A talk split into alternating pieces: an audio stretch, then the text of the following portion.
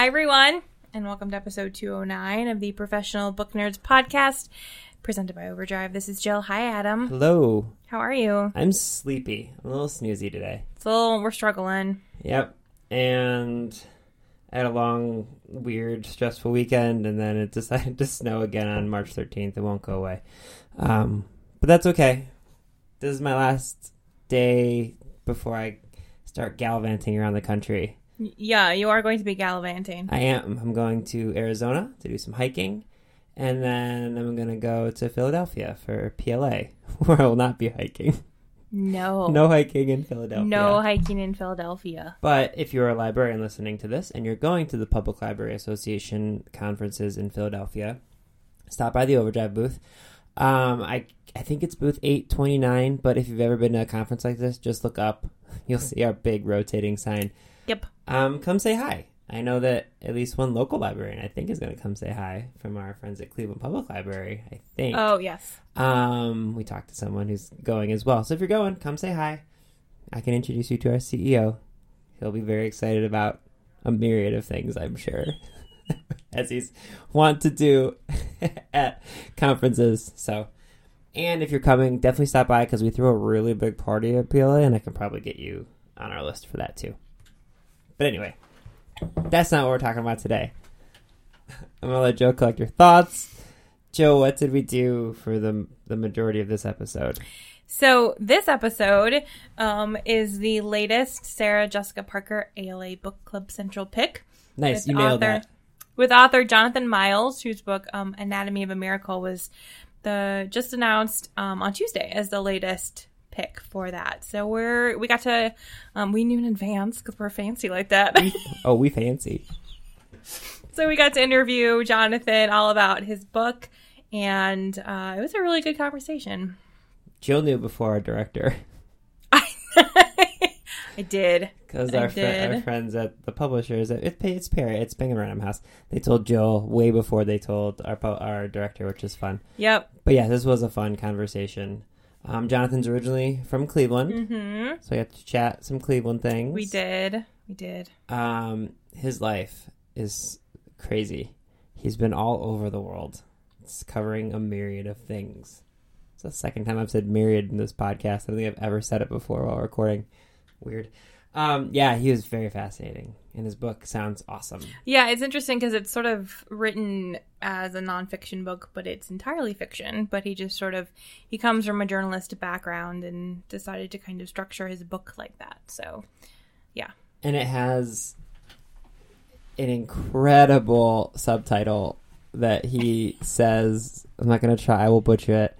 Uh, he says it right at the beginning, and we talk about the fact that, like, we talk about cover design and how funny I thought it would have been if he just put the Yeah. whole thing on the front.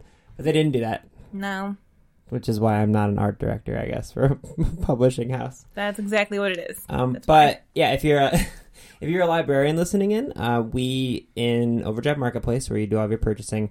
Not only is there a big banner ad for this right up front, which you'll see, uh, but we also made a read alikes list. So if you want to make like a curated list of titles around the latest uh, Book Club Central pick and some other ones, uh, we made a whole collection for you in there.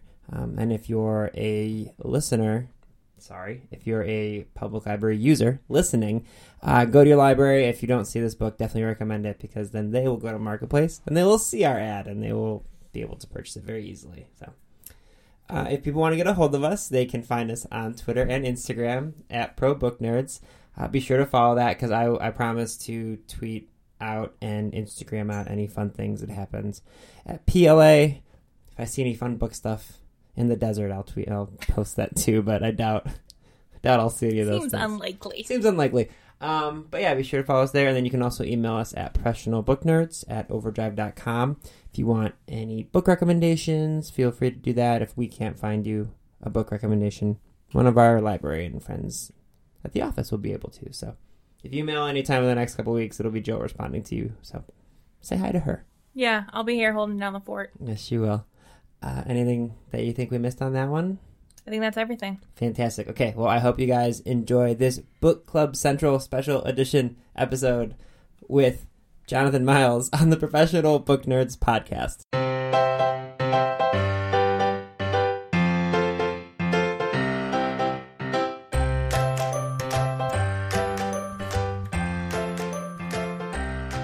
Everyone. This is Adam and Joe from the Professional Book Nerds podcast. And with us today is Jonathan Miles. He's the author of the novels Dear American Airlines and Want Want Not, and is also a former columnist for the New York Times.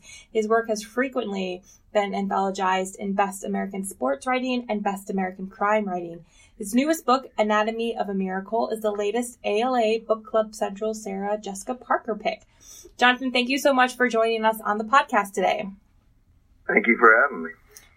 So, given that uh, your book was selected by SJP for the latest Book Club Central you know, book club, would you mind giving us a brief introduction to Anatomy of a Miracle?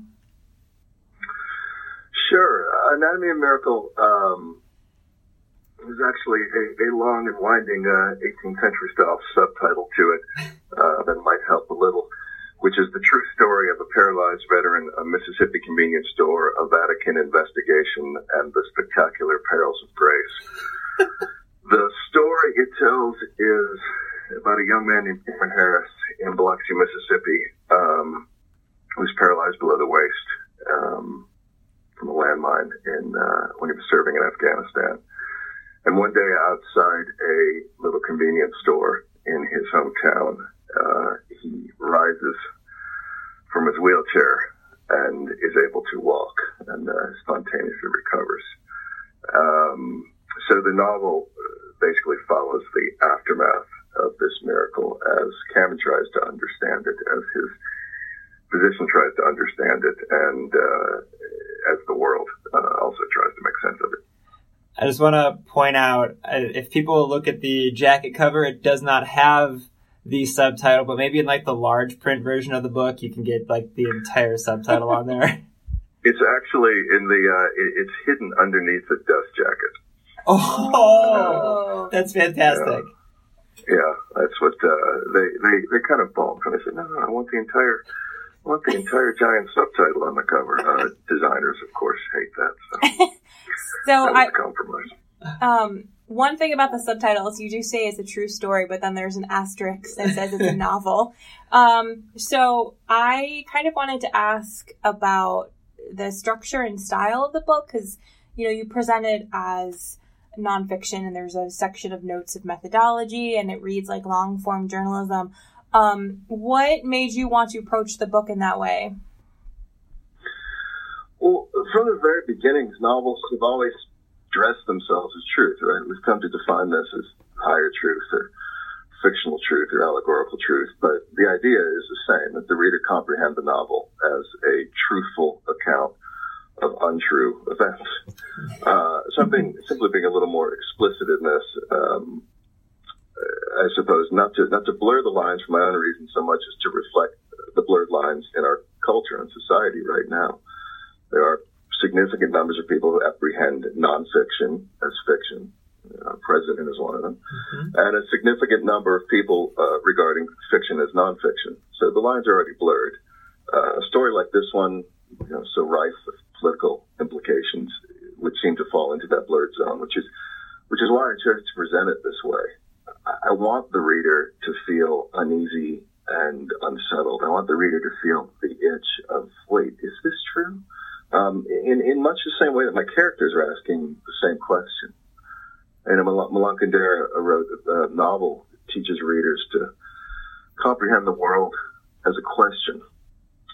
And I think the question here isn't so much what is true, then about the processes we use to decide what's true and what isn't, the way we all process and interpret um, information. Uh, so, um, so this was the thinking behind that approach. And I should also note, though, that um, this is not exactly new. Um, if anything, it's an homage to the 18th century English novels uh, of verisimilitude, uh, of which Daniel Defoe's Robinson Crusoe is probably the most notable. Mm-hmm. Uh, Defoe presented Crusoe as nonfiction in much mm-hmm. the same way, um, to scandalous effect. So, um, it's a bit of a, it's a bit of a play on that um, um, the earliest iterations of the novel, which I just felt in our current uh, cultural climate, um, it felt right to, to revisit that. So just to follow up on that a little bit, you know, Joe mentioned your journalistic background, and, and we'll talk about that a little bit more in a bit here. But um, is this how you approach writing all of your novels? I guess, do you feel when you're writing these stories, because even you know your journalistic endeavors are, are very much long form journalism usually. Do you feel different writing your novels versus when you're writing those long forms? You know, whether they're you know true or you know quote unquote true like this like this novel is. Do you feel there's a, a different process for you as a writer? Yeah, they're they're very different processes. I've sometimes joked that uh, when I'm writing journalism, I wish I was writing fiction because, of course, then I can just make it up. You know, when I need that that perfectly uh, white hot detail, I can just grab it out of thin air. Um, and when I'm writing fiction, uh, I sometimes long to be writing journalism because the story is already there. you know, the facts are what they are, and you just have to, you know, it's there. So, um, but they are different. They are different processes. This this one was rather fun in the sense that, uh, you know, I was deploying that journalist voice, and yet when it came time, for instance, for a quote or some sort of history, I had this this sort of wicked liberty to just, you know, make up my own expert. Um, so um, that was that was sort of wicked pleasure. That actually sounds like a really fun way to write a novel. Yeah, I, lo- I love that idea of putting, like you said, having it be a, you know, telling it as if as, as if it is a true story, and then saying like, you know, Dr. Thompson had to say, and then just like pulling out a fake scientific quote. That's very, very smart. Yeah, that was that was a lot of fun. it actually happened to me early on where I was looking for a um, an appropriate, you know, actual quote um, about something I was writing in a novel. I think about some of the Catholic Church processes, and uh, I realized, wait a second, it doesn't have to be. this is all made up. Actually, I, I want to do one more follow up on that. I want to ask: Did you? So, was there anything that you pulled that was realistic? And then, like, have you had readers ask you about this? Because we actually we got to talk to George Saunders about. Lincoln in the Bardo last year, and he has all these quotes in that book some of them are real and some of them he's just like, nah, I just made those up. And so like, did you pull any realistic or like, realistic, any actual quotes from people in the book?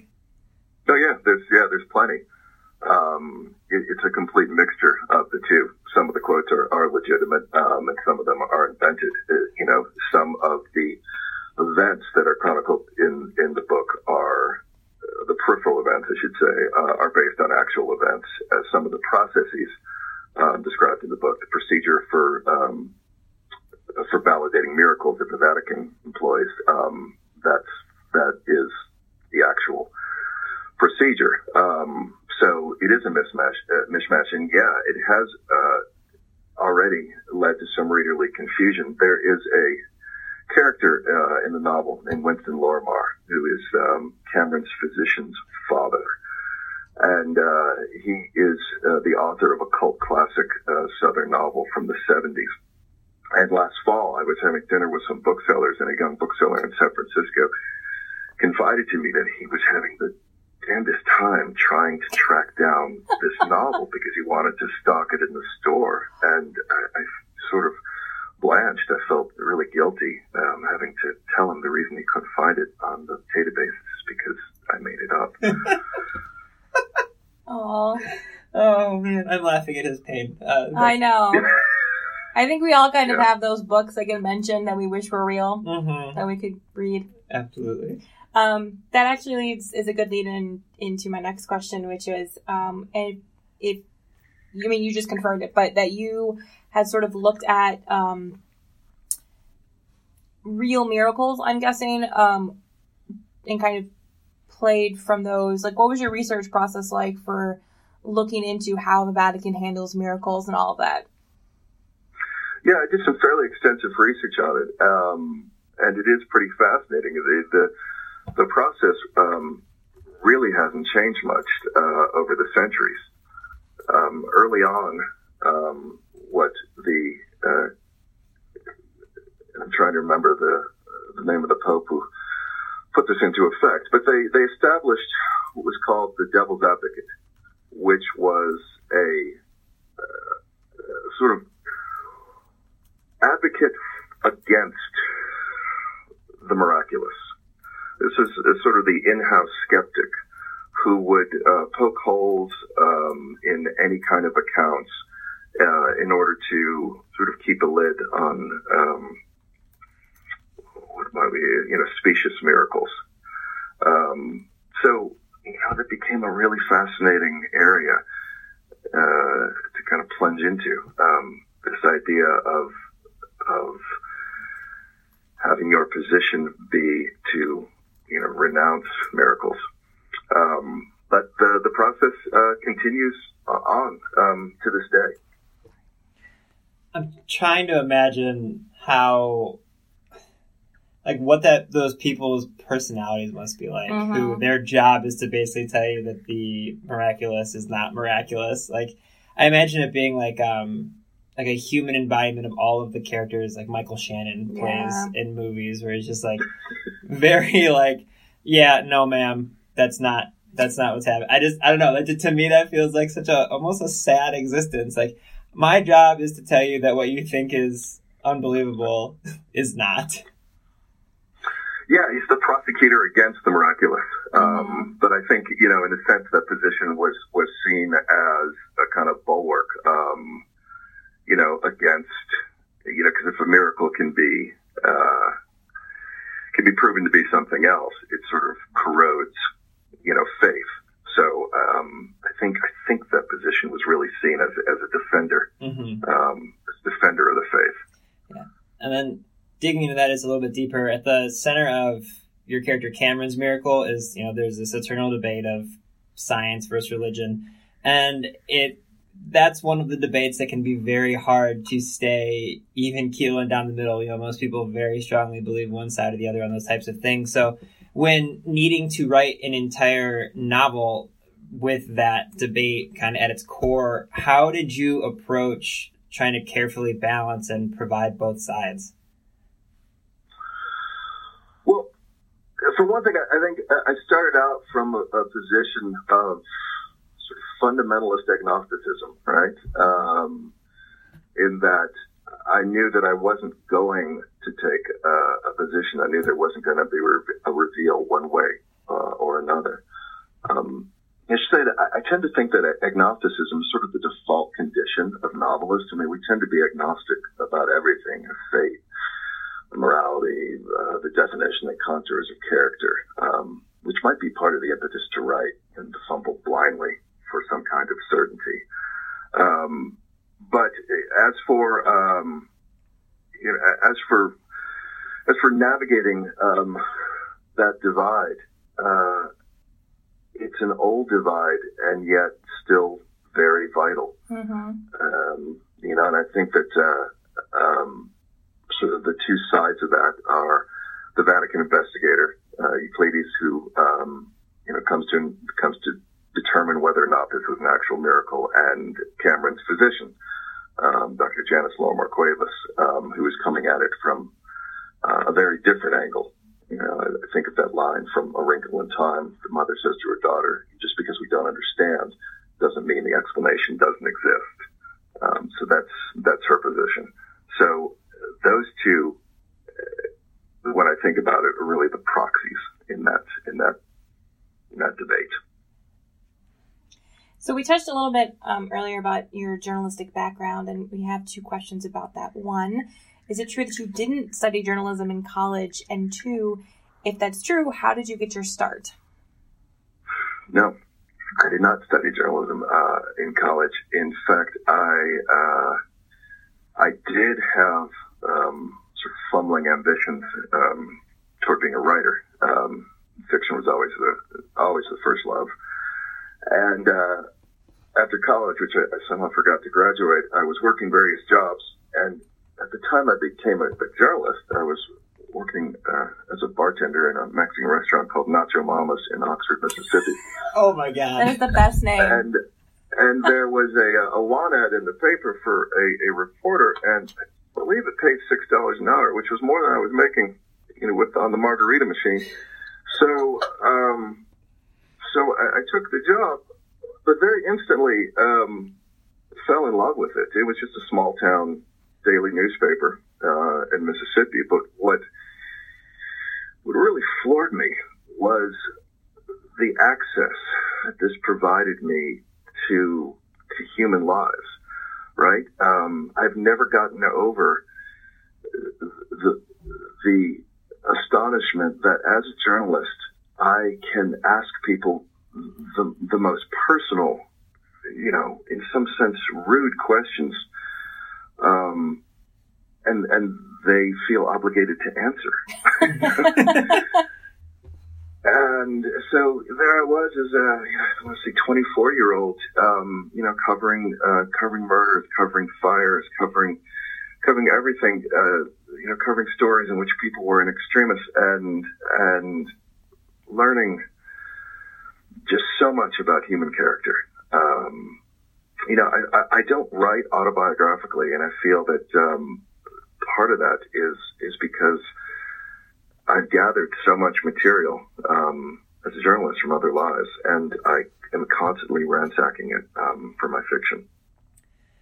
So, for your journalistic life, I have to say, like, I was reading through your bio and on all the places you've been, and it like it, it reads almost like very like Hunter S. Thompson. Maybe not so much Fear and Loathing, but like more Rum Diary.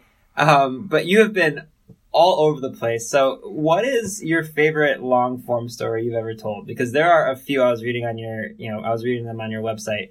There are some incredible stories you've gotten to experience and share. Yeah, I had I had uh, great fun um, as a magazine journalist, and occasionally um, I still do. It was the only way I was ever going to see the world. Um, you know, I, I, I didn't have any money. I, I think, ever been on an airplane before I took um, assignments for journalism, and you know, it provided me the ability to see every continent besides Antarctica, and, um, and go to some, uh, you know, some really strange uh, situations. Uh, probably my favorite was. Um, I shouldn't say it was my favorite experience, but uh, it was my favorite story. It was uh, competing in the Dakar Rally. Yeah. Um, in 2005, which uh, you know, I got I got a call and said, "Hey, would you, do you want to be a race car driver?" Um, and you always answer yes to questions like that.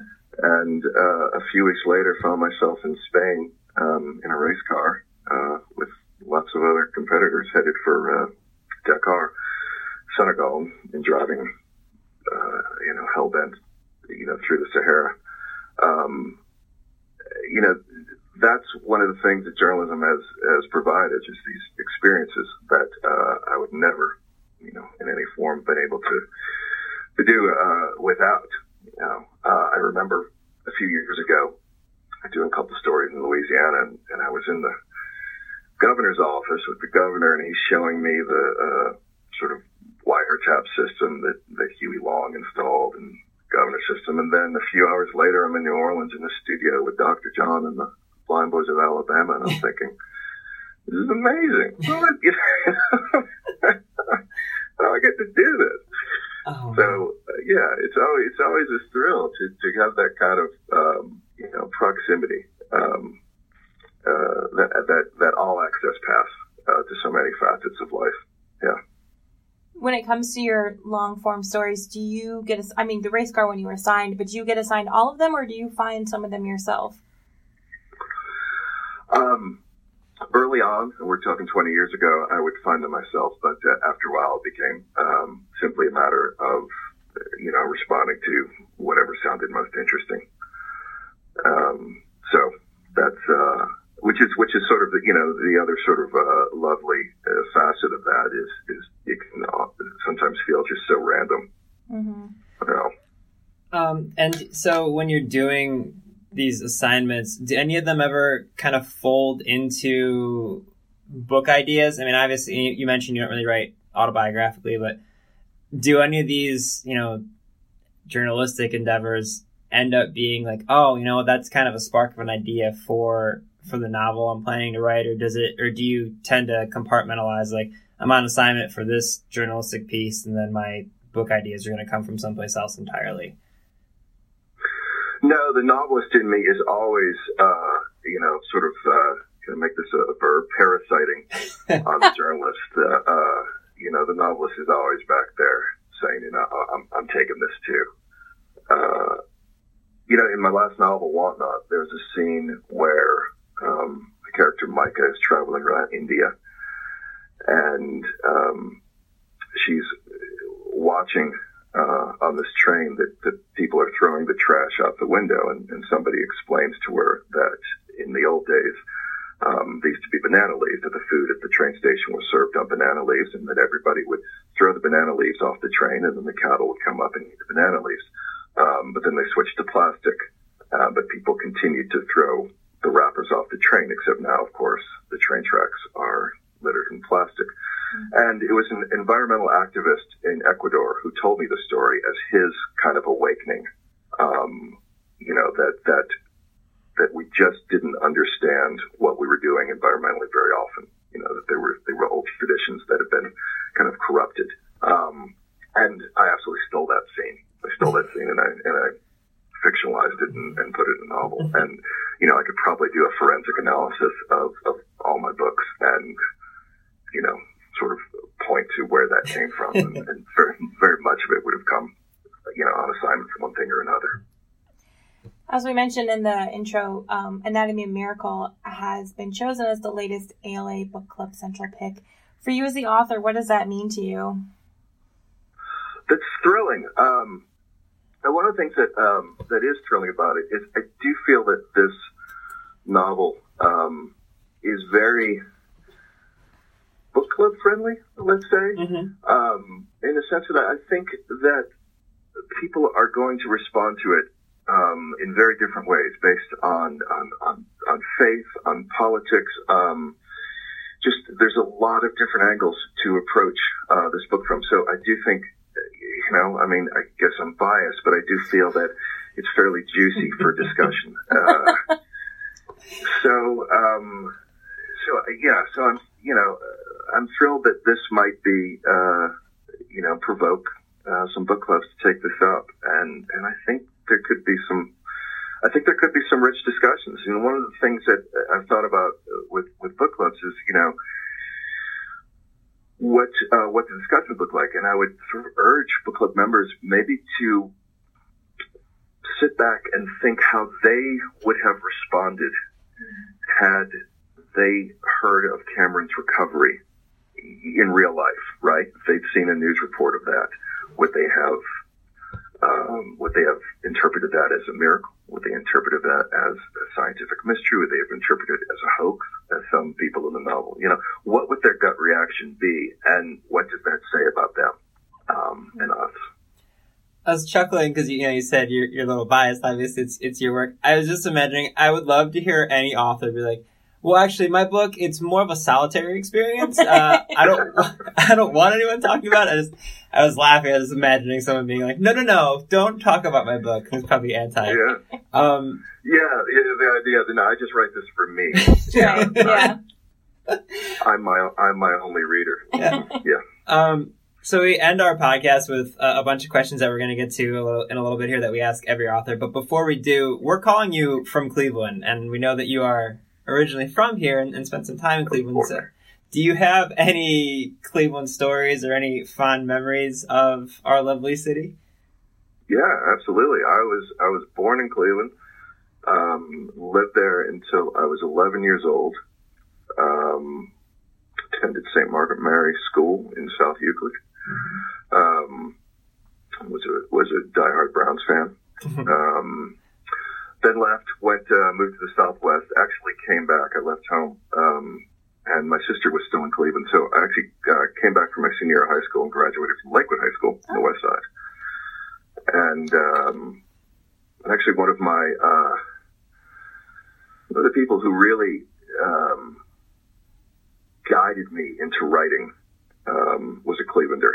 Um, in fact, this book is dedicated to him. Uh, John H. Tiedemann was a long time Cleveland journalist, and I, I worked as his uh, assistant for a while when I was uh, I was a senior in high school, and I used to watch him um, curse madly at the typewriter. I thought, God, God, that looks like fun. Just chain smoking and cursing at a typewriter. That's what I want to do. Oh man, that's so funny. Um, I know, and you're actually just for people who are going to be listening to this because we have a lot of listeners in Cleveland. You're going to be back in this area for your book tour, correct? That's right. I think um, April 12th uh, for a uh, a reading or discussion um, at the Cuyahoga County Library System. So uh, that'll be fun. Yeah. All right. So as um, Adam said, we have what we have what we call. oh There it gosh, is. Can't talk today. You'll what we there. call the Nerd Nine, which are nine um, questions. Don't put too much thought into them. They're they're very low stakes. Um, what was the last book you finished reading? The last book I finished reading uh, was King Coal um, by Upton Sinclair. Your favorite book of all time? Favorite book of all time? Um, Absalom, Absalom by Faulkner. Favorite place to read? In bed. That's that's the answer for a lot of people. Yeah. Uh, Yeah. What is one place you'd like? place. Yeah. What is one place you'd like to travel to that you haven't been to yet? Uh, India. Favorite holiday? Christmas. Cats or dogs? Both. I'm agnostic on that one too. um, I, I, I love I love my dogs, but uh, I think I respect my cat a little more. That's a good answer. I'm a cat person. Adam's a dog Yeah. person. So that's yeah. Are you a coffee or tea drinker? Coffee. Favorite food? Um, lasagna. And if you could have dinner with one person, dead or alive, who would it be? Dinner with one person, uh, dead or alive. It has to be one person. I mean, if, I guess you could fudge it and, and give us a few if you want. No, people usually can't think of one, let Yeah. alone multiple. But if you've got some, go for it. You know, I think if I could, um, there's sometimes thought, you know, the New York Times when they do that uh, uh, column when they ask people, you know, if you do a literary dinner party and Mhm. bring anyone back, who would it be? And I've always, I've always read those and and and thought, oh no, I, you know, there's always a danger in meeting your literary heroes, um, because you know you you could bring. Um, Gosh, you could bring Shakespeare, uh, you know, back to life and find out he was just a, a complete ass um, in person. So I, I think I think I would uh, for that I'd bring back uh, friends that I've lost. Uh, novelist uh, Larry Brown of Mississippi, Barry Hannah, and Jim Harrison, and would have a big dinner um, with them. Jim would do the cooking, of course. Um, would have to open all the windows because everyone would be chain smoking. Um, but yeah, I think that would be that would be the dream dinner Listen, to have uh, to have those guys back. I'm of the belief that if you had Shakespeare over for dinner, that would be a dinner party. Because I'm one of those people who thinks it was multiple people anyway. So, Uh, yeah. um, last question for you before I let you go: What do you hope readers take away from Anatomy of a Miracle?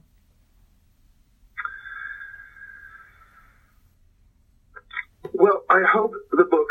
Just two things. I hope I I, I hope it it provokes. Um, I, I, you know, I hope it makes them uneasy in certain. sense. You know, I think that that's what that's what fiction should do. Um, and I go back to that uh, that line of Kundera's um, that I said earlier. You know that that that it might leave them with more questions. I think that's what novels do. They don't. Um, novels are terrible vehicles for providing answers to anything. Um, I think what they do best is to ask questions and and make questions deeper. So um, you know, um, so that's that's what I hope they would take away. Uh, sort of uh, deeper questions about our existence. That's wonderful. Yeah. Thank you so much for coming on the podcast with us. Thank thank you so much. It's been a privilege. Readers can sample and borrow the titles mentioned in today's episode from Overdrive.com, and our library friends can add these titles to their collections in Marketplace.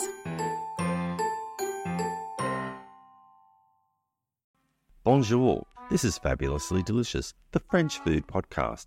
I'm Andrew Pryor, and every week I bring you the wonderful and fabulous people involved in French food, whether they're here in France like me or from around the world. Each week, we dive into a specific topic, be it a French dish, an ingredient, or a French cuisine cooking technique. My guests are all about French food, so come join me on Fabulously Delicious, the French Food Podcast. Bon app!